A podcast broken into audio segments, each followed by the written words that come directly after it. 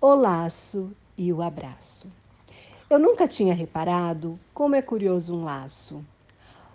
Uma fita dando voltas, enrosca-se, mas não se embola. Vira, revira, circula e pronto, está dado o laço. É assim que é o abraço, coração com coração, tudo cercado de braço. E quando puxa uma ponta, o que é que acontece? Vai escorregando, devagarzinho, desmancha, desfaz o abraço e saem as duas partes, iguais meus pedaços de fita, sem perder nenhum pedaço.